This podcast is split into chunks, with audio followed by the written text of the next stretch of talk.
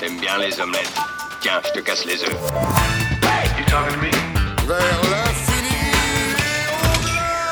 Bonjour à tous et à toutes, bienvenue dans ce nouvel épisode du podcast de Kifim. Aujourd'hui on parle livre, et pour ce faire j'ai avec moi Camille.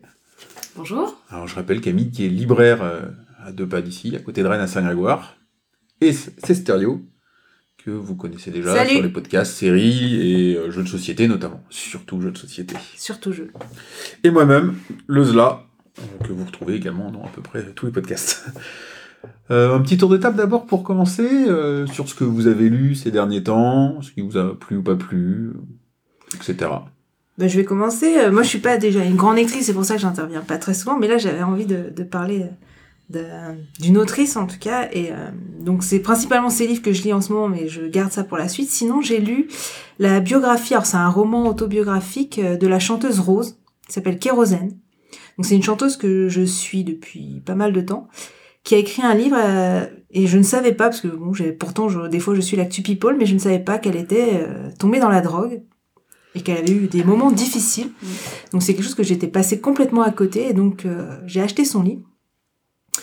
Bah moi déjà j'aimais bien comment elle écrivait ses textes globalement, donc là j'ai trouvé euh, bah, l'écriture était pareille, euh, euh, euh, pas en rime évidemment, c'est un roman, mais elle, mettait aussi, elle expliquait son dernier album, les titres, les, les chansons, les paroles qu'elle incluait dans la dans son livre. Et voilà, on suit, on suit un peu son parcours et c'était très intéressant de savoir et puis qu'elle explique comment elle est tombée dedans, comment elle essaye de s'en sortir. Et euh, bah en plus, je, devais la voir en concert euh, l'année dernière, en avril, enfin en mars même, et du coup le Covid a fait que c'est tombé euh, le jour euh, à peu près du confinement, donc ça a été annulé, repoussé, donc euh, voilà, donc je devais aller la voir en concert l'année dernière. Donc là, j'ai acheté son livre et j'attends que le concert soit reprogrammé, mais euh, mais voilà, c'est- intéressant de, de voir son point de vue et, et de voir un peu sa vie que je ne savais pas. Je connais ni la chanteuse ni Ah, parler. Ah, j'aurais dû te mettre un petit playlist euh, pour te faire écouter. Je suis sûre, la chanson tu la connais, c'est Ouais, sûr. ouais, ouais. On mettra, euh, on mettra trois, trois secondes de, Voilà. de droit de citation. euh. T'en as entendu parler du livre, euh, Camille? Ouais, ouais, moi j'en ai entendu parler, je savais plus si c'était de la drogue ou l'alcool, mais euh, Un peu des deux, oui. ça, un peu des deux. Mais ouais, ouais, je crois que j'en ai entendu parler. Je l'ai pas lu par contre. D'accord, ok. Et de ton côté, du coup? Bah alors moi je lis toujours euh, autant. Euh, là j'ai terminé, euh, j'ai terminé hier euh, un livre d'Alexandra Lapierre que j'aime beaucoup. C'est une auteure qui, qui fait des portraits de femmes. Donc sa- passion c'est de faire des très beaux portraits de femmes.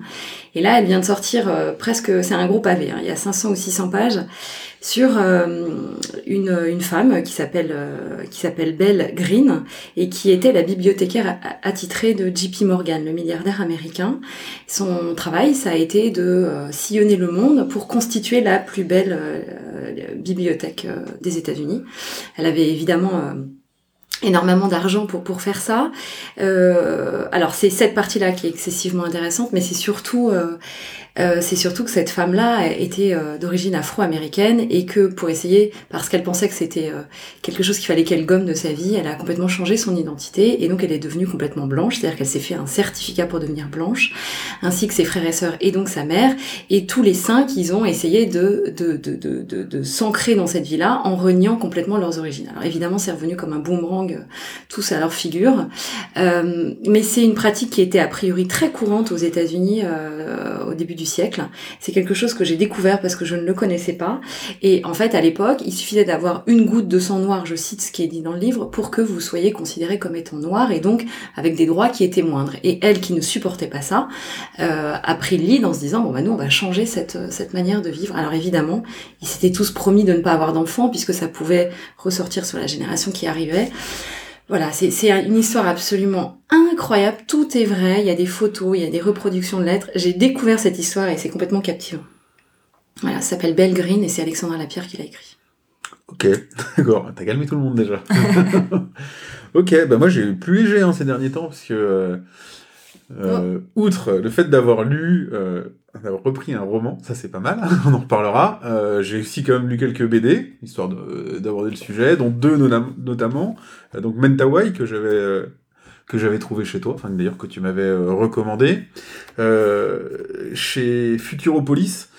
Alors euh, c'est quasiment le premier point de la BD, c'est euh, donc c'est le même euh, éditeur que euh, la dernière BD que j'avais présentée ici, qui était Kililana Song de Benjamin Flao. Euh, et c'est vraiment le même style d'œuvre, c'est-à-dire des gens qui voyagent et euh, en fait qui transforment un peu leur euh, leur voyage en BD.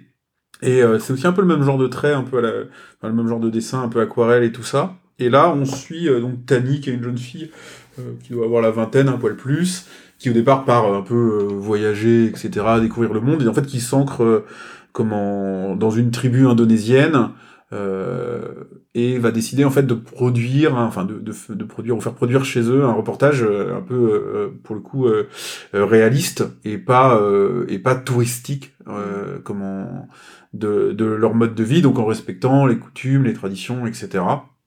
Et donc la, la BD raconte euh, raconte cette histoire-là, raconte en fait le- la, la jeunesse de création du du reportage.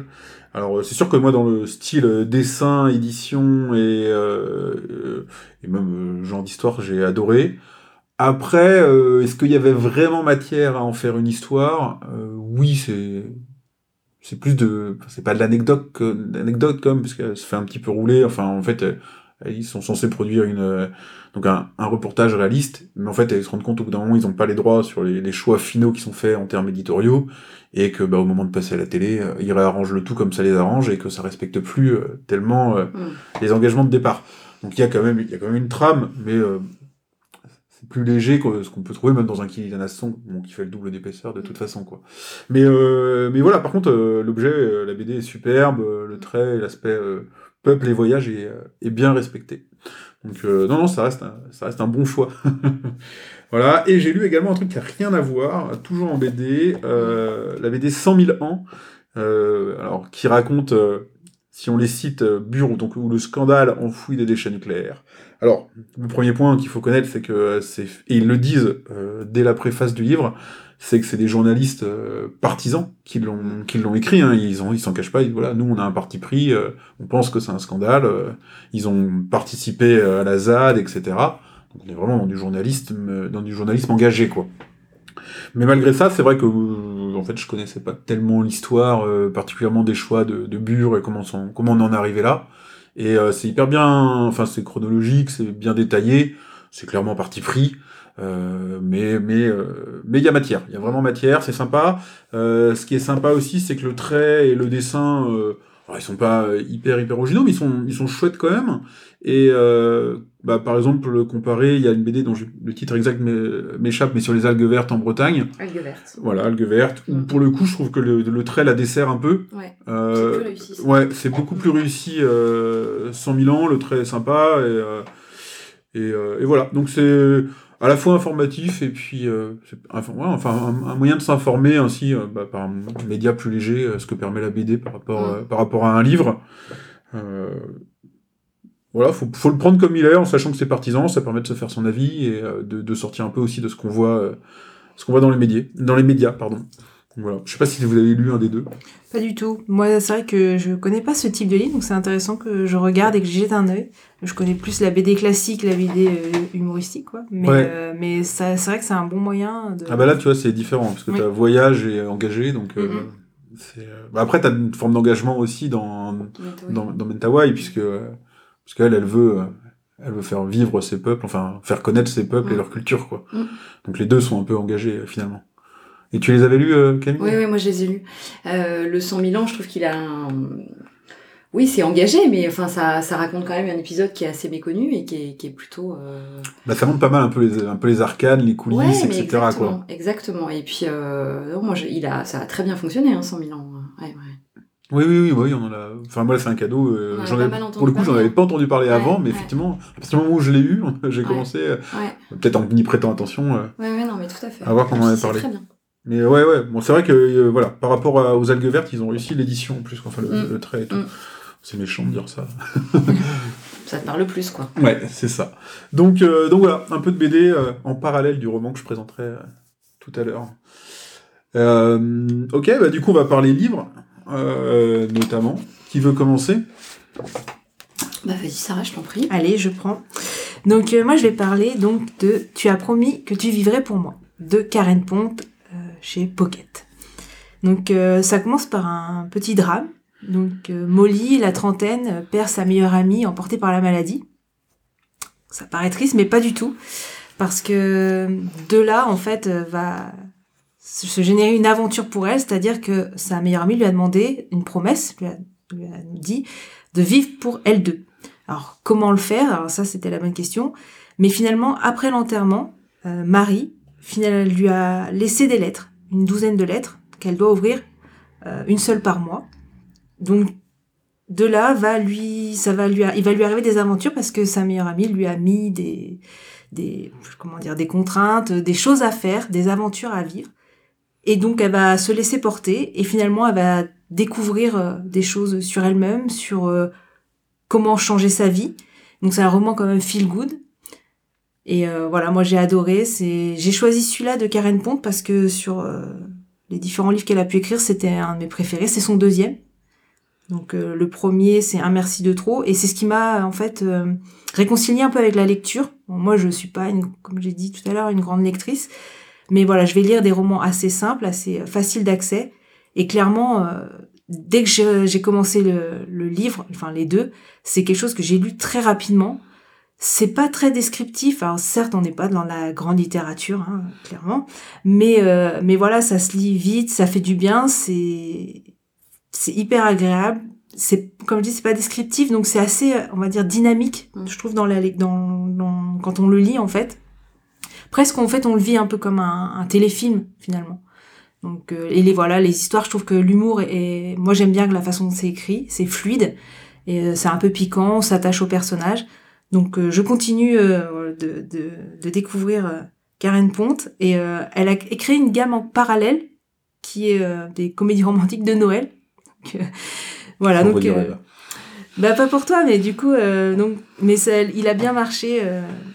vous faites quoi à Noël? Donc il y a eu la suite donc euh, voilà, moi j'aime beaucoup et, euh, et voilà, j'espère que ça va continuer. Donc j'attends le prochain parce que bah, comme les auteurs français en général c'est un livre par an.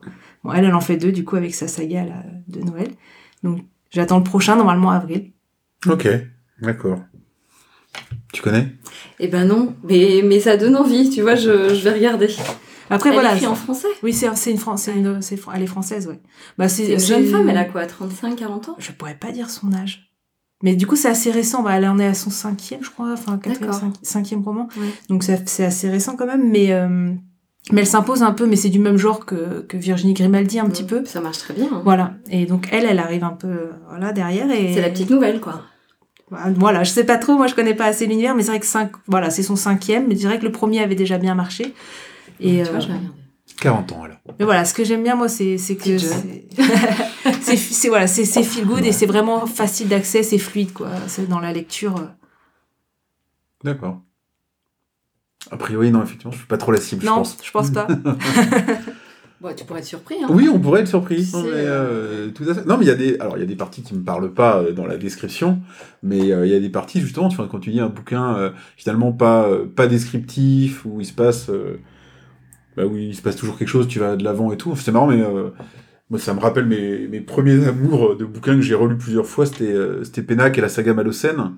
où j'adorais ce, ce, style incisif et, euh, et ça, tu, tu rebondis toujours dans l'histoire euh, mm. un bon vers l'avant. Et c'est des bouquins que je peux, tu vois, mine de rien, c'est plus tellement ce que je lis maintenant, mais je peux, tu me les redonnes demain et je relis toute la saga sans souci pour ce pour cet esprit-là, quoi. C'est un peu un peu feel good aussi, mais voilà quoi. c'est vrai, moi ce que j'aime, c'est des romans courts parce que je suis quelqu'un qui qui a des appréhensions un peu à la lecture, euh, voilà, je, je le cache pas. Et si je vois que c'est trop long ou voilà trop de pages, euh, voilà, c'est quelque chose qui va me freiner vite. Et, et là, clairement, euh, je les ai dévorés. Quoi. Ok, bon, bah écoute. Très bien. Parfait. Camille alors moi j'ai choisi un livre, je suis pas tellement dans le feel good là, je vais un peu casser le, je vais un peu casser l'ambiance. Euh, Ceci dit, c'est un livre que j'ai choisi parce que j'ai ressenti exactement la même chose que toi. Euh, c'est un livre, euh, quand on le débute, on ne peut pas l'arrêter parce que on a peur d'abandonner ses personnages à leur sort et c'est complètement dingue. Donc ça s'appelle Le silence d'Isra. C'est un premier roman d'une auteure palestinienne qui s'appelle Eta Froum. Etafroum, donc c'est son premier roman. Elle est effectivement d'origine palestinienne. Alors il y a pas mal de choses autobiographiques dans ce livre. Euh, c'est une fille qui a ouvert une librairie à, New York et qui a un compte Instagram qui est extrêmement suivi parce qu'elle est très, euh, euh, voilà, elle, veut, elle veut que la littérature fasse avancer la cause des femmes et c'est tout, c'est tout l'objet de ce livre qui est absolument hors norme. On va suivre donc l'histoire d'Isra. C'est une jeune fille palestinienne qui a, qui est adolescente et qui, comme beaucoup de, jeunes fille palestinienne, elle est mariée de force. Et elle quitte la Palestine euh, avec son nouveau mari pour aller s'installer euh, aux États-Unis. Alors elle part euh, pleine d'espoir parce que c'est une jeune fille euh, qui a envie d'apprendre, qui a qui justement refuse de suivre l'exemple de sa mère et elle arrive aux États-Unis en disant mais magnifique, la ville de la liberté, le pays de la liberté, je vais pouvoir faire tout ce que je veux. Alors évidemment, elle déchante très très rapidement, elle se trouve elle se retrouve enfermée avec sa belle famille. Donc elle n'a évidemment plus aucun repère. Le fanatisme prend le, dessus de, dans cette famille. Euh, elle va se retrouver complètement sous la coupe de sa belle-mère qui est complètement euh, folle et autoritaire. Son mari travaille comme un dingue. Et elle, à part faire des enfants, il se passe plus rien dans sa vie. Le malheur d'Isra, c'est qu'elle ne va avoir que quatre filles. Évidemment, les filles sont considérées comme des moins que rien et c'est une charge absolument incroyable. Et ce roman va se passer entre la vie d'Isra, donc on découvre comme ça, mais c'est, enfin c'est plus que moyenâgeux. Et ce qui est particulièrement bluffant, c'est que ça passe, ça se passe dans les années 90 à New York. Demandé, ouais. Et c'est ça qui est complètement incroyable. Et puis on va euh, 20 ans plus tard avoir le même point de vue, celui de sa fille aînée qui s'appelle Deya, qui vient d'avoir 18 ans et à qui on promet la même vie puisque sa grand-mère arrive un jour en lui disant je t'ai trouvé un mari. Et là Deya évidemment va refuser cette vie-là. Elle va refuser le silence de sa mère qui s'appelait donc Isra, d'où le titre du bouquin, en disant mais c'est pas cette vie-là qu'on s'est choisi. Alors c'est un roman qui est très dur parce que c'est portrait de femmes. Euh, moi, j'ai découvert à la lecture de ce livre-là que euh, aux États-Unis, il pouvait encore y avoir, sous couvert de religion, mais c'est même pas de la religion, c'est juste un mode de vie complètement moyenâgeux, des comportements comme ça. Les femmes étaient battues, voire battues à mort. Euh, les petites filles sont déscolarisées, voire ne vont jamais à l'école. Et c'est des comportements qui sont absolument euh, atroces, qui sont à dénoncer. Et si ce livre m'a aussi plu, c'est que ces filles-là, toutes ces femmes, vont s'en sortir grâce au livre qu'elles vont découvrir et elles vont se rendre compte que oui, une vie meilleure est possible. Et euh, avec une volonté euh, dont on a même du mal à, savoir d'où elle vient, elles vont réussir à s'en sortir. Une d'entre elles va même ouvrir une librairie et c'est en ça que c'est assez autobiographique avec euh. C'est un livre absolument hors norme. Alors évidemment, c'est un livre qui parle beaucoup aux femmes euh, parce qu'encore une fois, on a du mal à croire que, on parle de quelque chose. Quand Deya prend la parole, on est en 2018, donc c'est voilà, c'est hier, euh, et on se dit que décidément, il y a encore beaucoup, beaucoup, beaucoup de chemin à parcourir. Ok, c'est une constante. Enfin, c'est une constante c'est un peu tôt pour le dire, mais euh, dans, les, dans les livres que tu présentes par rapport à la dernière fois, euh, tout ce qui est lié euh, à la condition des femmes. Et, euh... Alors, est-ce que c'est un hasard sur ces deux livres-là? Alors je sais pas si c'est un hasard, tu as, raison de le noter. C'est vrai que moi j'aime bien ces portraits-là et j'aime bien lire pour pour apprendre des choses aussi. Euh, après, l'actualité est telle en ce moment que ces deux livres-là sont très récents. Le silence d'Israël est sorti aux éditions de l'Observatoire l'an dernier. Euh, la condition des femmes est quand même aujourd'hui un sujet euh, dont on parle beaucoup et notamment en littérature. Mmh. Et c'est vrai que les différentes rentrées littéraires sont beaucoup tournées autour de ça. Si en plus on rajoute mon petit penchant pour choisir ce genre d'histoire, c'est vrai que les deux combinés, il faut que, en ce moment, j'ai plein de choses intéressantes à lire, quoi. Ouais. Ça, c'est sûr. Mais euh, encore une fois, moi j'aime lire pour que ça résonne. Et ce bouquin-là, il a cette espèce de, de, de, vous avez une espèce de fascination en vous disant je peux pas les abandonner à leur sort. Il faut que je reste avec elles en, en, en lisant le livre. C'est hors norme. Je l'ai beaucoup conseillé. Les gens sont, enfin les, mes lecteurs sont venus voir en me disant mais c'est hallucinant, on l'a pas fermé quoi. Mmh. Parce qu'on a envie de savoir si elles vont s'en sortir, parce qu'on a envie de savoir. Euh, où va se faire le point de rupture parce qu'on sent qu'il va y avoir un point de rupture et qu'à un moment donné, il y en a une qui va refuser cette espèce de système euh, affreux et, et, ça questionne beaucoup, euh, ça questionne les femmes, ça questionne sur la liberté et sur les choix qu'on fait aussi. Euh, on en parlait avant ouais, de rentrer. Sur, sur, les choix de société. euh, Et les choix de vie de manière générale, Mmh. mais voilà, la contrainte est très très bien expliquée dans ce livre. Et puis il y a, y a aussi un aspect qui moi m'a beaucoup interrogé, c'est que les belles-mères, alors ont vraiment un rôle atroce dans ce livre parce qu'elles cautionnent la violence de leurs fils, elles cautionnent que leurs belles-filles deviennent des esclaves, parce que c'est vraiment ce dont on parle, c'est de l'esclavagisme, euh, alors qu'elles-mêmes sont passées par là, et je trouve qu'il y a une espèce de... euh, oui, il y a un espèce de, il y, en a une qui dit mais il n'y a pas de fatalité. Et c'est tout l'objet de ce livre, c'est de dire euh, stop, il faut que la, chaîne s'arrête là parce que là il y a eu trop de dégâts quoi. Et c'est bluffant vraiment. Ok. Bah, moi, ça m'a donné envie de le lire. Donc, Ouais, c'est euh, pourquoi pas Bah écoute, je te l'offre. Ah, c'est gentil.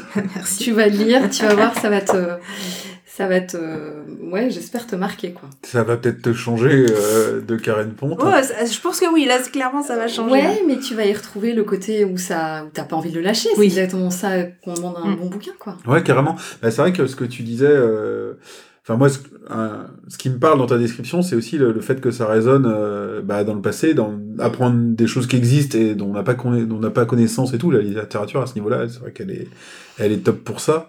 Ouais. Et puis dans l'histoire récente, c'est d'autant plus fréquent que dans l'histoire quasiment présente ou très très récente, en tout cas moderne, euh, ouais, se rendre compte que bah, tout, même dans une société américaine qui est censée être très proche de la nôtre, euh, Mm, mm. Mais je pense que clairement, en France, on doit, on, on le sait pas, mais ah oui, il y en a clairement, sûrement aussi, euh, ouais.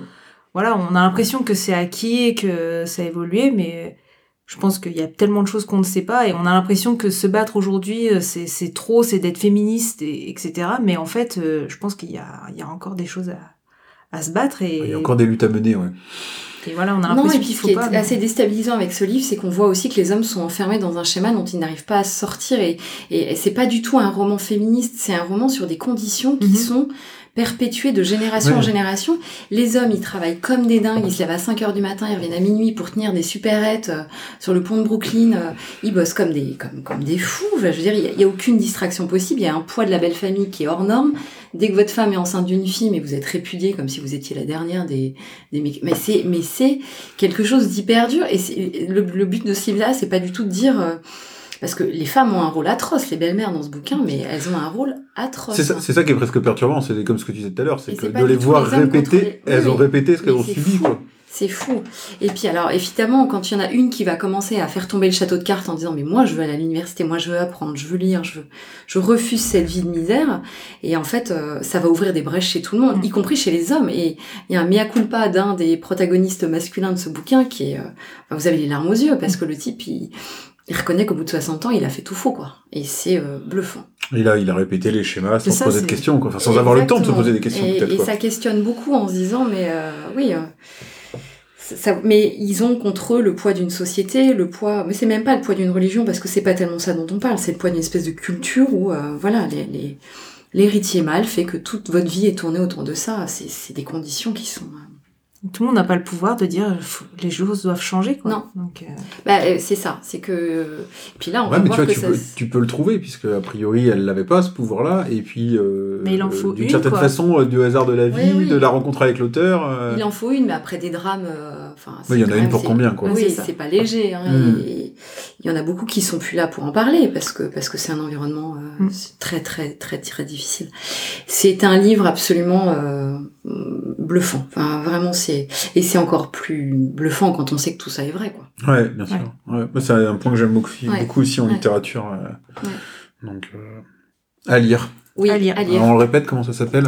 Le silence d'Israël, ça vient juste de sortir en poche chez Pocket. C'est D'Etaf sorti. Euh, Rum Room Itafroom. Itafroom. C'est écrit, ouais, E-T-A-F, plus loin R-U-M. Euh, et c'est sorti en poche euh, la semaine dernière. Donc, euh, Ok, d'accord. Et toi alors Ouais. Bah alors moi je vais essayer de faire un petit un juste milieu euh, entre vous deux, entre euh, ouais, mais le- regarde, on se retrouve. Ouais ouais non mais, non mais carrément et moi elle le- me fait connaître une auteure que je connais pas et, euh, et elle, elle, elle a envie de découvrir le bouquin. Donc, Ouais. euh, Alors moi forcément tu connais l'auteur euh, dont je vais parler c'est aussi toi qui m'as conseillé le bouquin Euh, et puis moi je vais être au milieu euh, entre drame et feel good finalement. Euh, donc je vais vous parler donc de Muren écrit par euh, Valentine Gobi Euh, donc on est sur un livre qui est sorti en 2020 aussi de 384 pages et qui est paru chez Actes Sud Euh, alors moi je connaissais pas l'autre alors en fait je connaissais pas l'autrice euh, euh, en la connaissant, parce que j'avais dans ma pile de livres à lire, qui est très haute parce qu'elle descend pas vite, euh, j'avais Kinder Simmer, Mm. donc qui est un auteur, un livre qu'elle a sorti en 2013, et que voilà, maintenant je sais qu'il y a en plus, il faut que je le lise. Euh, donc voilà, Euh, de quoi parle Muren? En fait, on y suit l'aventure de François, donc un garçon de euh, 22 ans, euh, plutôt, euh, plutôt sportif, mais aussi plutôt, plutôt quelqu'un d'actif, c'est-à-dire que bah, son père aimerait bien euh, qui, qui reprennent, des, qui fassent, des, je sais plus exactement, un, enfin, un métier, des études plus de gestion d'entreprise, etc. Et en fait, lui, bah, pour reprendre plus, tard la boîte familiale, et lui, non, il veut, il veut plutôt explorer des métiers, euh, faire, donc il fait des petits boulots, maçon, euh, vendange, euh, il fait le tour de France pour, euh, voilà, pour apprendre plein de métiers, découvrir plein de choses, c'est ce qui lui plaît. Euh, L'entrée en matière du livre, voilà, on voit que c'est quelqu'un d'actif et de dynamique. Et puis, bah, forcément, euh, il va se passer quelque chose qui va, qui va changer tout ça. Il est victime d'un accident électrique et va se retrouver amputé des deux bras. Euh, et euh, de façon euh, vraiment, euh, enfin, plus qu'irrémédiable parce qu'il n'y a plus de moignon, euh, il n'y a plus rien, donc il n'y a pas de, de question de pro- prothèse. Et en fait, donc, on va suivre en fait bah, plusieurs étapes un petit peu de, de sa rémission, et puis de, sa... il va devoir se, quelque part se forger une nouvelle vie. Donc, euh, dans un premier temps, forcément, bon, il y, a, y a tout ce qui pose l'histoire, etc. Il y a l'accident, il y a sa guérison, donc euh, à l'hôpital, où, où voilà, il y a une sorte de, déta- de détachement entre lui et, euh, et son corps. Et puis, euh, bah, tout le monde le donne, euh, on va dire, perdant, ou en tout cas pour mort. Et puis, il va s'en sortir petit à petit, il va se réadapter. Ça se passe pas forcément bien, hein, c'est quelqu'un qui, voilà, qui, qui se réadapte pas pour lui, mais parce qu'il pense que sa mère et sa sœur, quelque part, survivraient pas euh, au choc de sa mort, donc euh, il va plus se forcer à réapprendre la vie euh, un peu pour elle. Donc, euh, à contre-cœur. Mm. Des fois, il, il traite, euh, voilà, il- le personnage va traiter son corps de, de collabo en disant, euh, voilà, tu, tu fais ce qu'il faut pour vivre, mais moi, j'en ai pas envie. Mm. donc voilà, c'est pas toujours, Mm. pas toujours facile, mais petit à petit, bah, il va ré- re- réapprendre la vie, reprendre goût à la vie. Alors forcément un petit peu, bah, via l'amour. Alors faut savoir que notamment l'accident, outre ses deux bras, lui coûte euh, quelques mois de mémoire. Et euh, notamment, il oublie qu'il était, il était plus ou moins fiancé, et il, il oublie complètement euh, son- sa fiancée. Et quand elle vient le, le revoir, elle me dit bah, Je suis désolé, madame, je vous connais pas. Ouais, il ressent plus rien, il n'y a plus rien qui se provoque. Et donc voilà, même elle, elle se dit Bon, bah, ce qui a provoqué notre rencontre étant effacé, ça se reproduira pas de la même façon. Donc euh, c'est assez bref au final, parce que même euh, elle abandonne en disant bah, Ce ce qui a fait qu'on s'est rencontrés n'existe plus, donc voilà. Mais voilà, il, y a, il, y a- bah, il va retrouver un autre chemin, euh, et puis il va finalement aussi rechercher. euh, voilà, il a un autre, il a un ami qui, euh, qui a subi un accident du travail et qui lui a été pas amputé des jambes, mais qui est paralysé des deux jambes au préalable. Et euh, voilà, qui va un jour en allant le voir, euh, lui il est tout morose et et c'est un peu fondamental, fond- fondateur. Son, son ami lui dit ouais, mais euh, moi tant que je peux travailler, je reste un homme. Et lui qui pense qu'il a plus ses deux bras se dit ben moi je peux pas travailler. Et puis voilà, petit à petit, il va, il va quand même trouver qu'il peut réexercer un métier. Et finalement, alors qu'au début il est très sceptique, euh, il, va, euh, il, va, il va surtout reprendre goût à la vie via le sport euh, et la natation. Et puis va, il va se métamorphoser petit à petit, entre en, voilà, redécouvrir qu'il peut avoir sa vie, etc. Et même changer au point de bah, lui devenir un acteur du changement chez les autres handicapés. Euh, donc voilà, ça raconte un petit peu tout ça via, euh, bah, voilà, via son ressenti, via, via ses émotions. Euh, y a pareil, il y a aussi cette notion de euh, comment de, entre infirme et, euh, et un handicapé. C'est-à-dire que voilà, au début, il y a tout un vocabulaire, on, il parle bien, il dit on est infirme, on est infirme, donc euh, on est diminué, on peut pas faire les choses. Et euh, à un moment, voilà, il y a une explication sur le fait de dire non, on est handicapé, donc on part avec un handicap, mais ça veut pas dire qu'on peut pas aller euh, plus loin, faire les choses mieux, faire les choses différemment. Donc on retrouve bien entendu tout ça dans le sport, mais aussi dans d'autres aspects euh, de la de la vie privée. Donc euh, voilà, c'est assez dur, euh, assez dur quand même par moment au début. Bon, toute la partie euh, guérison et tout, suivre l'histoire de quelqu'un qui veut pas vivre, c'est pas feel good, on va dire. Et puis, euh, et puis quand il y a la bascule, quand il replonge euh, sans jeu de mots dans la vie, puisque quand il replonge dans la vie, c'est via le, via le sport et via la natation, euh, le, le rythme s'accélère. Euh, quelque part, le, bah, le, le roman devient un petit peu, alors j'irai pas jusqu'à dire feel good, mais il devient plus positif puisque euh, parce que voilà, euh, quand quelqu'un surpasse ses difficultés et reprend goût à la vie, c'est toujours un peu, euh, un peu émouvant. Et puis ça, ça laisse à réfléchir hein, sur pareil la façon dont nous on peut avoir de, de baisser les bras, d'affronter des obstacles. C'est sûr que imaginer, s'imaginer sans ses deux bras en termes d'obstacles, c'est, assez conséquent. Ça fait relativiser euh, pas mal d'autres choses. Et puis voilà, la conclusion. euh, où il finit vraiment euh, bah, par euh, s'impliquer euh, auprès des autres et notamment auprès de son ami qui était handicapé lui- également, qui lui avait baissé les bras finalement, bah, il va, il, il va euh, pareil, il va plonger pour aller le chercher, pour le, pour le retirer vers le haut, et avec un succès euh, à, la, à la clé quoi. Mm. Donc voilà, bah, j'ai trouvé ça au final euh, bah, plutôt pas mal. Donc moi c'est un livre pour euh, qui avait été choisi, on va dire, euh, pour que je reprenne euh, un petit peu le rythme de la lecture, parce que c'est vrai que j'avais j'avais laissé tomber. Bon, il m'a fallu un peu m'imposer une routine quand même euh, pour, euh, pour trouver un moment de lecture et puis me dire, me forcer un peu m'astreindre tous les jours à lire 20 minutes. Mhm. Mais euh, bon, il y a eu des moments où il fallait que, que j'ai mon petit rappel quotidien, hop, tu dois lire, et puis il y a eu des moments où... euh, sur la fin, euh, oui, non, je lisais deux heures en me disant, bon, il reste 100 pages, je vais peut-être finir aujourd'hui. donc ça a quand même marché. ça, ça a quand même marché. Je me suis pas juste astreint mes 20 minutes de lecture. Il y a quand même plusieurs fois où, où je dis, ouais, un chapitre, un deuxième. donc, euh, donc voilà. Alors, il y a des petites choses qui sont un peu étonnantes, euh, j'ai trouvé dans la narration et dans l'écriture euh, de l'auteur. Alors du coup, je peux pas encore comparer si elle écrit toujours comme ça ou pas. C'est que donc c'est un, un narrateur omniscient euh, globalement. On sait ce que pense euh, comment ce que pense euh, François, on sait Mm. ce que pensent euh, les autres protagonistes aussi.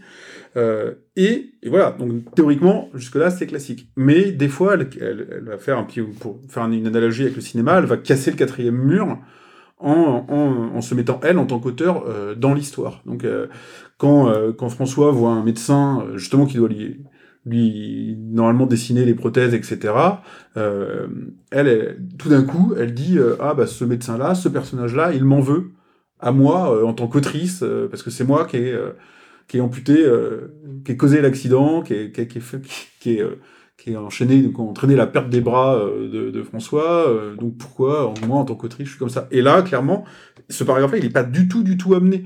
Euh, Enfin, c'est- il n'y a pas de transition. On est en Ça train de... déstabilisé. quoi. Là, c'est complètement déstabilisant parce Ouais. qu'on est en train de lire, en fait, euh, du coup, plutôt les émotions de- de- du, du médecin, et tout d'un coup, euh, il m'en veut à moi, et tout.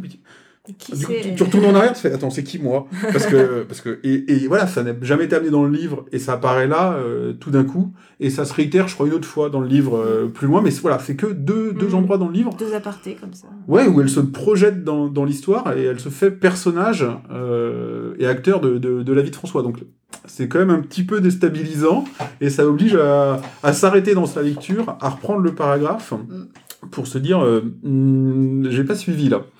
Et euh, alors, il y a vraiment ces deux gros moments clés là, mais de façon générale, euh, dans la narration, c'est quand même parfois, euh, c'est un peu décousu dans la structure des phrases et ce genre de choses. Donc on est, c'est pas du tout une lecture, je trouve par moment. Alors des fois si, mais par moment c'est pas du tout une, une lecture fluide. On doit, on doit reprendre la phrase et se prendre bien le temps de de, de la relire parce qu'elle joue avec les temps, elle joue, euh, elle joue avec les structures de phrases. Donc c'est, euh, c'est pas hyper simple, j'ai trouvé euh, à lire. Alors euh, sans être euh, difficile, hein, on n'est pas, j'ai lu, enfin, les bienveillantes c'est pire, hein, mais euh, mais euh, comment. Mais ouais, il y a, il y a ce, ce truc qui fait que de temps en temps, on dit je vais relire ce que je viens de lire pour Mm. être sûr que je l'ai bien compris. Donc, euh, pas, tu nous diras si elle fait ça tout le temps ou si c'était spécialiste pour ça. Bah, spécialiste, euh, moi moi, j'en ai lu que deux d'elle, mais, euh, mais euh, oui, il y a des ruptures qui sont assez marquées. C'est vrai que Ouais. moi je trouvais que ça allait justement bien avec ce qu'il était en train de vivre. Euh, moi ça m'a pas. Oui, il y a un parallèle entre les deux, quoi. Exactement, je trouve que quand il va pas bien, euh, les phrases vont aussi pas très bien. Et, et je trouve que c'est. Voilà, je, je trouve que. Moi, ça m'a pas forcément trop. trop. trop heurté cette manière d'écrire. C'est vrai que j'aime bien quand c'est assez sec euh, comme écriture. Mm. Ouais, ben moi aussi. Alors ça, par contre, ça. euh, effectivement, par contre, c'est assez incisif aussi. Mm. Euh, ça permet un rythme de lecture euh, Mm. rapide. On n'est pas sur des phrases de 12 000 C'est pas lignes où on s'endort à la fin. Oui, Ouais. ça. Non, pas du tout. Ouais. Non, non, non. Il y a, il y a un bon rythme dans le livre et, euh, et ouais, non, mais ça, clairement, sinon je pense que ça aurait été... euh, Oui, t'aurais pas été au bout sinon. Sinon, ça aurait été rédhibitoire, ouais. Donc, euh, donc voilà. Et euh, la seconde partie, euh, c'est vrai que ça accompagne son rythme. C'est-à-dire que la, la, la, partie la plus importante du livre, qui est consacrée, on va dire, à sa, sa rémission, euh, euh, autant physique que, que mentale, finalement, euh, est quand même beaucoup. Elle est plus lente que euh, dans la narration que la partie où lui reprend goût à la vie, où les choses finalement on voit, bah, elles s'accélèrent, même le temps. Euh, sa rémission aussi, ça, ça s'étire sur des années, mais on sent aussi que le- la- ouais, il y a beaucoup plus de euh, d'ellipses temporelles euh, sur la seconde partie, bah ça va plus vite et le, le rythme de l'histoire s'accélère et du coup, bah typiquement j'ai lu la fin beaucoup plus vite Mm. que que je n'ai lu euh, la première partie quoi. Donc euh, donc voilà non mais au final euh, c'est une bonne lecture déjà. Si j'ai réussi à le lire en un temps euh, correct donc, euh, donc voilà et puis je pense que je vais lire Kinder Zimmer mais c'est celui-là que tu as lu l'autre que tu as Ouais, lu? Ouais. Donc euh, bon moi les échos que j'en ai c'est qu'il est encore euh, bien bien perché celui-là Mm. enfin je sais pas si Mm. perché est le bon terme euh, Bah, c'est original, ouais, ouais. ouais, C'est puis quoi l'histoire de- il est, du second il est pas facile Kinder Zimmer c'est sur un Ouais. orphelinat de jeune fille Exactement, pendant la guerre un truc comme guerre, Ouais, Voilà. ouais. ça donc euh, Oui, déjà la thématique est pas évidente et puis tu vas retrouver euh, ce côté-là. Mais voilà, moi, moi c'est vrai que celui-là sur le côté, euh, sur le côté, euh, il est au tout au fond et puis et puis il met longtemps à trouver la lumière et puis finalement il la trouve et je trouve Mm. que et le titre du bouquin c'est aussi c'est murène parce qu'au départ quand il renage, il nage un peu comme une murène, c'est-à-dire que comme effectivement il ne sait nager, bah, il a plus ses bras, il peut pas être appareillé donc quand il commence à replonger dans une piscine, il nage comme ça et euh, tout le monde euh, voilà. ouais c'est la murène qui l'inspire qui se dit qu'il peut nager parce qu'il se- en fait il Parce se reconnaît dans la murène quoi. Ouais. Le, Un peu- sans- sans na- le poisson sans nageoire qui qui ondule le poisson quoi moche qui Mm. fait peur à tout le monde, voilà. Et lui, il fait un parallèle avec ça en disant, euh, euh, moi, je, je, je suis murène, et c'est comme ça qu'il arrive à replonger quand même. Ouais. Et puis il y a- il y, a pareil, il y a tout un côté un petit titre. peu euh, historique euh, par rapport à la naissance de tout ce qui est handisport, euh, Jeux paralympiques, euh, etc. Enfin, vo- voir comment tout ça, ça s'est mis en place, puisque lui trouve sa place dans cet univers-là, Mm. avec des questions sur euh, euh, la place euh, alors du handicapé dans le sport, mais la, la place du sport handicapé dans le sport en général. Mm. C'est-à-dire, euh, est-ce qu'ils doivent vraiment être mis à côté? Est-ce qu'ils doivent être le plus possible inclus euh, dans le sport euh, classique? Et pareil, encore une fois, dans, dans, dans la, on voit bien que euh, ce narrateur est, est plus que très omniscient, parce qu'elle elle va comparer, euh, ouais, elle va dire, voilà, donc, euh, j'en sais rien, j'invente, euh, François euh, pense que euh, les Jeux paralympiques doivent être ouverts à plus de monde, etc. Et euh, il, il découvrira euh, 50 ans plus tard, assis dans son canapé, quand il regardera les Jeux, les jeux de Pékin euh, de 2016, euh, ah non, de Pékin, de Pékin c'était là, bon, enfin bref, euh, que, euh, que telle personne a fait tel chrono, ce qui est absolument incroyable. Mm. Et du coup, t'es plongé 50 ans dans le futur Mm. euh, pour, euh, pour une comparaison euh, sur la mise en place du sport handicapé. T'as aussi comme ça deux, trois plongées dans le futur sur leur vie personnelle euh, aux Ouais. personnages. Donc c'est voilà, c'est ça part, euh, c'est déconstruit quoi. Mm. Mais mais c'est vrai que ça donne un rythme et, et le, le livre se lit bien au final quoi. Donc voilà, Muren de Valentine Gobi. Et puis alors qu'est-ce que vous allez alors je... dernier petit tour de, de table pour conclure, qu'est-ce que vous allez lire maintenant? Euh, alors attends, il faut que je réfléchisse. Là, moi, j'ai. Eh ben, je verrai demain matin en arrivant à la librairie. Parce que j'ai fini toutes mes lectures de week-end.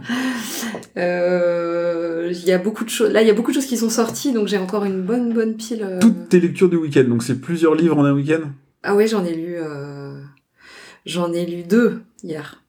Ouais, mais je lis en. Moi j'en ai lu un en un mois et un mois et je trouve que c'est un record. Ouais, mais je lis en. Je lis à toute vitesse, moi. Les pas- techniques euh, des Ouais. orthophonistes. Eh ben, c'est un peu ça, ouais. Tu lis à toute vitesse. Et quand c'est bien, tu ralentis.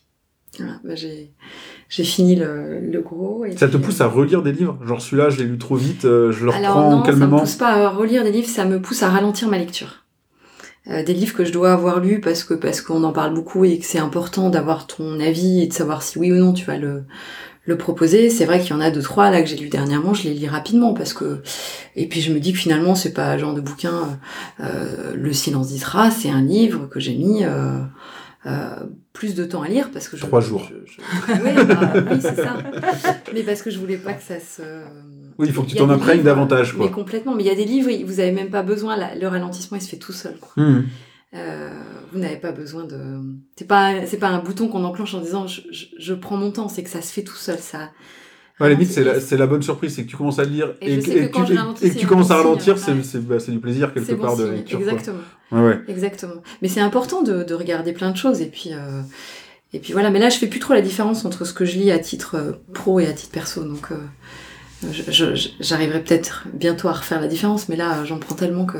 Ouais, bah, t'es obligé, t'es obligé de- Oui. d'avoir un avis sur ce que tu proposes quelque Exactement, part euh, sur une partie, quoi. Ouais, exactement. D'accord. Là, j'ai deux, trois polars en attente. euh, voilà, je vais les. Parce que j'aime bien ça aussi. C'est vrai que la prochaine fois, je pourrais présenter un polar. Ok. Avec une héroïne de. Quand même, on se change pas complètement. hein. Et en vacances, tu prends plus le temps de lire des. Tu gardes pas justement des livres pour le genre pour les vacances quand t'es plus cool ou que tu te dis bah là j'ai pas besoin d'avoir lu tout ça pour le de la semaine prochaine? Non, mais après, il n'y a pas d'obligation. Hein. Tu, peux, euh, tu peux ne pas avoir tout lu. C'est vrai que moi, je trouve ça très compliqué de proposer des produits euh, euh, sur lesquels tu n'as pas forcément d'avis. Moi, j'ai pas besoin d'avoir un avis sur tout ce que je propose. Mais je trouve que c'est quand même important de pouvoir dire, bah ça c'est bien, ça, ça va peut-être plus vous correspondre, ça, vous pouvez faire... voilà, je trouve ça hyper important. Enfin, ça, pour le coup, c'est ça fait partie du métier, quoi. Ouais, carrément. Ouais, ouais. Tu vas pas, euh, je, je vais pas euh, proposer des livres que j'ai pas lus, ça me, ça me viendrait pas à l'idée. Ou alors, euh, je dis, bah celui-là, je peux pas vous dire, je l'ai pas lu. Mais c'est ça aussi qu'on vient chercher, c'est qu'est-ce que vous en avez pensé, et c'est là où tu dois répondre. Et si tu l'as pas lu, euh, tu sais pas avec une quatrième de couverture que tu te fais une idée, quoi. Non, clairement. Ah oui, c'est sûr que bah, nous quand on vient chez toi, c'est euh, Tu peux pas. euh, c'est pour partir avec une reco même un peu personnalisée, c'est ce qu'on espère. Bah oui, c'est un peu ça. Et, et puis si t'as pas lu, bah tu fais pas le, ça, ça marche pas quoi. Tu peux pas, tu peux, tu peux difficilement inventer quand même. Ça, et voilà, il y a des choses. euh, Après, il y y a encore une fois, il y a, il y a ceux qui savent exactement ce qu'ils veulent. et- mais euh, non, ça fait quand même partie. Là, le rythme va, va se, va s'essouffler un peu plus parce que la rentrée littéraire de janvier est passée. Donc là, il y a eu beaucoup de sorties ces trois dernières semaines. Euh, donc voilà, il y a encore des choses que j'ai repérées que j'ai pas eu le temps de lire. Bah, je me dis tiens, ça, je vais le lire quoi. Hmm. Et puis oui, euh, je- pendant les deux trois jours de vacances là, je vais je vais prendre euh, des lectures euh, pour moi. Ouais, même des choses de, de, de... j'ai même beaucoup de livres là qui m'ont été euh, présentés par des lecteurs qui viennent en disant quoi vous n'avez pas lu ça? Mais je dis non. Il faut absolument que vous lisiez ça. Donc c'est des choses que j'ai notées moi et que je vais lire, mais pas forcément euh, parce que c'est en lien avec les actualités ou les. Ouais, voilà, c'est au moment où tu auras le temps ou l'envie de lire ça, quoi. Oui, Donc, exactement. Tu, tu te fais ça, quoi. J'ai une petite pile quand même de choses où je me dis. oh, Euh, J'imagine la pile qui soutient le plafond. Ouais, c'est un peu ça. ok. C'est C'est un peu la même chose, enfin, je rebondis sur, dans l'univers du jeu, parce que ça me parle plus, peut-être. Mais euh, de, du, voilà, on peut pas jouer à tout, et on peut pas tout connaître, mais c'est vrai qu'on peut pas conseiller, enfin voilà, nous quand on va dans une boutique de jeux, on demande euh, des conseils, et si les gens, ils y ont pas joué, ben voilà, ce qu'on cherche, c'est pouvoir avoir un avis aussi, voilà. Alors c'est sûr que quand on va dans une boutique de jeu, on veut que le vendeur y ait joué. Sinon, Voilà. euh, sinon, mais en plus, enfin nous, on est ce, qu'on a- ce que j'appelle des mauvais clients. Alors pas Oui. encore au niveau de la lecture, mais au niveau des jeux, euh, Ouais, parce que vous connaissez tout. on connaissait beaucoup, de Beaucoup. choses. Donc quand on va en boutique, si on attend à être surprise, c'est assez difficile. Surtout qu'on cherche, nous, les nouveautés, donc souvent, bah, ils viennent de les recevoir, ils ont pas forcément eu le temps de les tester, donc... euh, mais voilà, ça, comme on dit, ça fait partie de métier conseil, et c'est sûr que... Mais euh, oui, de la même façon, moi, je, quand on va en boutique, on a tendance à être toujours dans la même boutique pour avoir le vendeur qui nous connaît, qui se rappelle un peu de nous. Mm. Euh, moi, je sais que avant de me mettre un peu trop acheté en ligne et d'acheter euh, quand j'allais dans Rennes plus souvent que j'achetais en boutique, le vendeur de terre de jeu, hein, pour pas le, le nommer, m'épatait parce qu'il me voyait deux fois par an, mais il se rappelait quasiment de toute ma collection. Puis il pensait à toi, à mon avis, quand il jouait à certains jeux, il disait tiens, ça, ça pourrait plaire. Et, ah, tel- je sais pas si c'était à ce Ah bah, point-là, mais en tout cas, il loin, disait, il, il m'a- il m'avait bien cerné, il se rappelait que voilà, moi je jouais donc avec des gens qui ne parlent pas français, donc il me fallait des jeux avec pas peu de texte, et c'est vrai que t'arrives, tu te représentes, il dit ah oui oui ah si si je sais ce qu'il te faut et tout, c'est ça c'est ça que tu vas chercher quoi. Mm. J'ai du mal à le retrouver d'ailleurs. euh. Il, ouais, il est moins en boutique maintenant et et euh, mais oui. Mm. Carrément, oui. J'avais fait le parallèle dans ma tête aussi avec Mm. le jeu de société sur le, le libraire. Je Mm. pense que Mm. il y a moins quand même de parutions de. Même s'il y en a beaucoup maintenant, on est sur 3000 ou 4000 jeux de société par an. euh, je pense qu'on est encore loin du niveau de, de parution des livres. Ah c'est ouais, sûr. Ok, alors qu'est-ce que tu vas lire toi Ah bah du coup je vais lire le silence d'Isra. Ah, je suis sûre. voilà. Écoute, Et et, je veux euh, savoir ce que t'en as pensé. Ouais, non mais c'est c'est noté. c'est- Je, je ferai ma petite euh, critique si j'arrive à, à le lire parce que c'est vrai qu'il il est Non, gros. mais- Non, ah non, j'allais dire par contre il est pas très gros, ça va. Ah, moi, je suis vraiment une, mau- une mauvaise lectrice moi. Mais euh, et sinon En bah, livre je- de tu poche, voir. 475 pages. Ouais. C'est raisonnable. Non mais c'est bien. Il faut découvrir d'autres choses aussi donc. euh, Bah déjà, le podcast, c'est le but. euh, Bah oui. Alors si déjà rien que quand nous on le fait, ça marche. Bah, c'est plutôt bon, c'est plutôt bien. Je suis contente. Et j'ai le, bah, le, le quatrième de Karen Ponte euh, qui est dans la. Donc en avril. Voilà. Euh, non, du coup, le cinquième. Enfin, en fait, non. Du coup, ça sera le sixième. En fait, je suis en train de noter parce que là, du coup, moi, j'ai le quatrième en poche. Il y a un cinquième qui est sorti, qui est pas encore en poche. Du coup, qui sortira en poche. Et du coup, il y a un autre qui sort. Donc, euh, je pense que c'est le sixième, indépendamment des deux de Noël. Donc, elle commence à être assez. Donc le, le, le but, moi j'avais un objectif, c'était de me remettre à lire, et toi l'objectif ça va être de te faire découvrir, euh, à terme sortir de, de Karen Ponte. Bah, moi, c'est vrai que voilà, je- je- il y a longtemps, quand je relisais un peu, c'était voilà, les Marc, Marc Lévy, Guillaume Musso. Mm. C'était, je suis assez classique, hein, les auteurs un peu à succès. Et voilà, donc là maintenant, c'est, c'est bien, c'est les femmes. Donc Karen faut- je, voudrais essayer aussi Virginie Grimaldi, mais là, du coup, j'ai déjà ça. Donc là, deux, deux c'est pas mal. Ok. Et ben de mon côté, donc j'ai euh, vu que j'ai continué ma petite routine euh, de m'imposer, mais au moins 20 minutes de lecture par jour, euh, j'ai enchaîné Muren avec La Russie selon Poutine, qui est sur ma table de chevet depuis plus d'un an, et qu'en plus j'avais cherché, parce que c'était vraiment un truc sur lequel je voulais m'enseigner. Alors euh, j'avoue que je me fais un peu peur à moi-même en me disant, euh, peut-être j'aurais dû reprendre un livre, euh, on va dire, euh, plus peut-être, enfin, je pensais plus facile à lire. Euh, peut-être plus facile à lire dans le sens de difficulté de l'histoire. Enfin, euh, c'est pas des pas simple. Et puis euh, là, j'ai lu deux chapitres euh, déjà, et en fait, euh, je suis agréablement surpris. Euh, j'avais, euh, je pensais plutôt une sorte d'essai euh, un peu politique ou politisé euh, contre Poutine. Bon, c'est parti pris hein, contre Poutine, bien entendu. Qui a écrit ce livre? Euh, C'est un auteur russe? Oui, c'est une auteure russe. On parle que d'autrices euh, aujourd'hui. Euh, Anna Politovska, un truc comme ça, Mhm. euh, qui est une journaliste russe qui a été assassinée il y a quelques bon, un an. euh, le livre est sorti en 2014 et je crois qu'elle a dû être assassinée peut-être en 2018, quelque chose comme ça. Euh, À cause de ce livre. à cause de ses engagements, en tout cas quoi. Et donc, euh, mais par contre, en fait, le livre, euh, c'est des, c'est, c'est donc c'est la Russie selon Poutine. C'est pas un essai, c'est-à-dire que c'est comme elle le décrit elle-même au début, euh, c'est elle en, trava- en traversant la Russie, en rencontrant les gens de Russie, qui a noté des histoires euh, de la de la Russie moderne, de la Russie de Poutine, et qui les raconte. Alors forcément, c'est des gens euh, où la construction de la Russie moderne, euh, bah, a souvent endeuillé ou attristé leur vie. Donc là, j'ai lu deux premiers chapitres qui sont des, qui sont dédiés à la, au fonctionnement de l'armée Mm. euh, en Russie. Euh, premier chapitre sur une, donc une mère qui, en fait, apprend que son fils est décédé à la guerre, mais qui reçoit un papier, même pas qui lui dit que son fils est mort à la guerre, mais que son fils a été oublié sur le champ de bataille. Et à partir de là, elle dit, ben, il n'y a pas de date, il n'y a rien. Et donc elle dit, bah non, mais c'est juste pas possible. Enfin, il est où? Est-ce que je peux avoir son corps? Euh, Qu'est-ce qui s'est passé? Et en fait, euh, en gros, euh, bah, dans la Russie, selon Poutine, tout le monde s'en fout. Mm. Et euh, c'est chacun pour soi, et corruption, etc. Donc voilà, ça commence comme ça, mais le fait que voilà, ce soit des histoires euh, euh, vraies, euh, assez courtes, un, un ou deux chapitres sur une histoire, euh, bah, permet en fait de lire assez facilement et, euh, et d'avancer. Et donc voilà, bon, c'est entrecoupé d'opinions. Euh, elle qui dit bah voilà, l'armée se passe comme ça parce que il y a les noms. Hein. Tel mec, il est connu pour être corrompu. Tel mec, il est connu pour être violent. euh, tel. Elle euh, dénonce, quoi. Ouais, ça dénonce. Ah bah oui, ça, c'est, c'est du, encore une fois, c'est du journalisme enga- euh, comment, engagé. Mhm. Mais je pense que ça va être beaucoup plus lire, euh, facile à lire. Je vais y arriver, beaucoup plus facile à lire que ce à quoi je pouvais m'attendre. Donc voilà. Bah, je m'étais renseigné un peu avant de me le faire offrir. Je voulais en apprendre un peu plus sur le, le fonctionnement de la Russie moderne. Et euh, c'était le livre euh, qui ressort dans tous les cas. Bon voilà, faut, livre, faut lire ce livre-là. Euh, ouais, je, je mettrai en description le nom correct de, de l'auteur parce que c'est vrai que je l'ai pas retenu.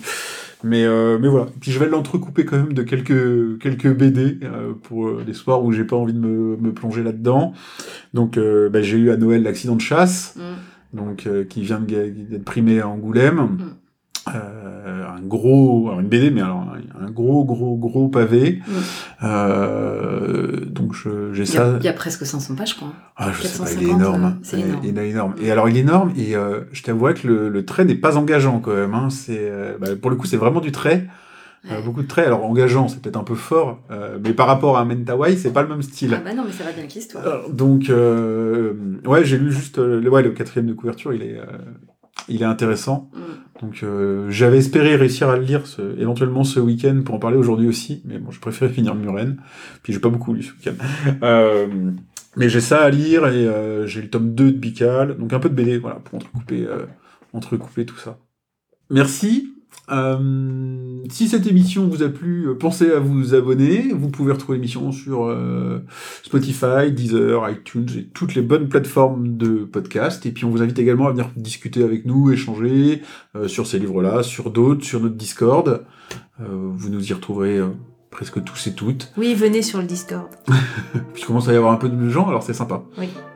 Euh, on mettra tous les liens en description. Et à bientôt. À bientôt. Salut.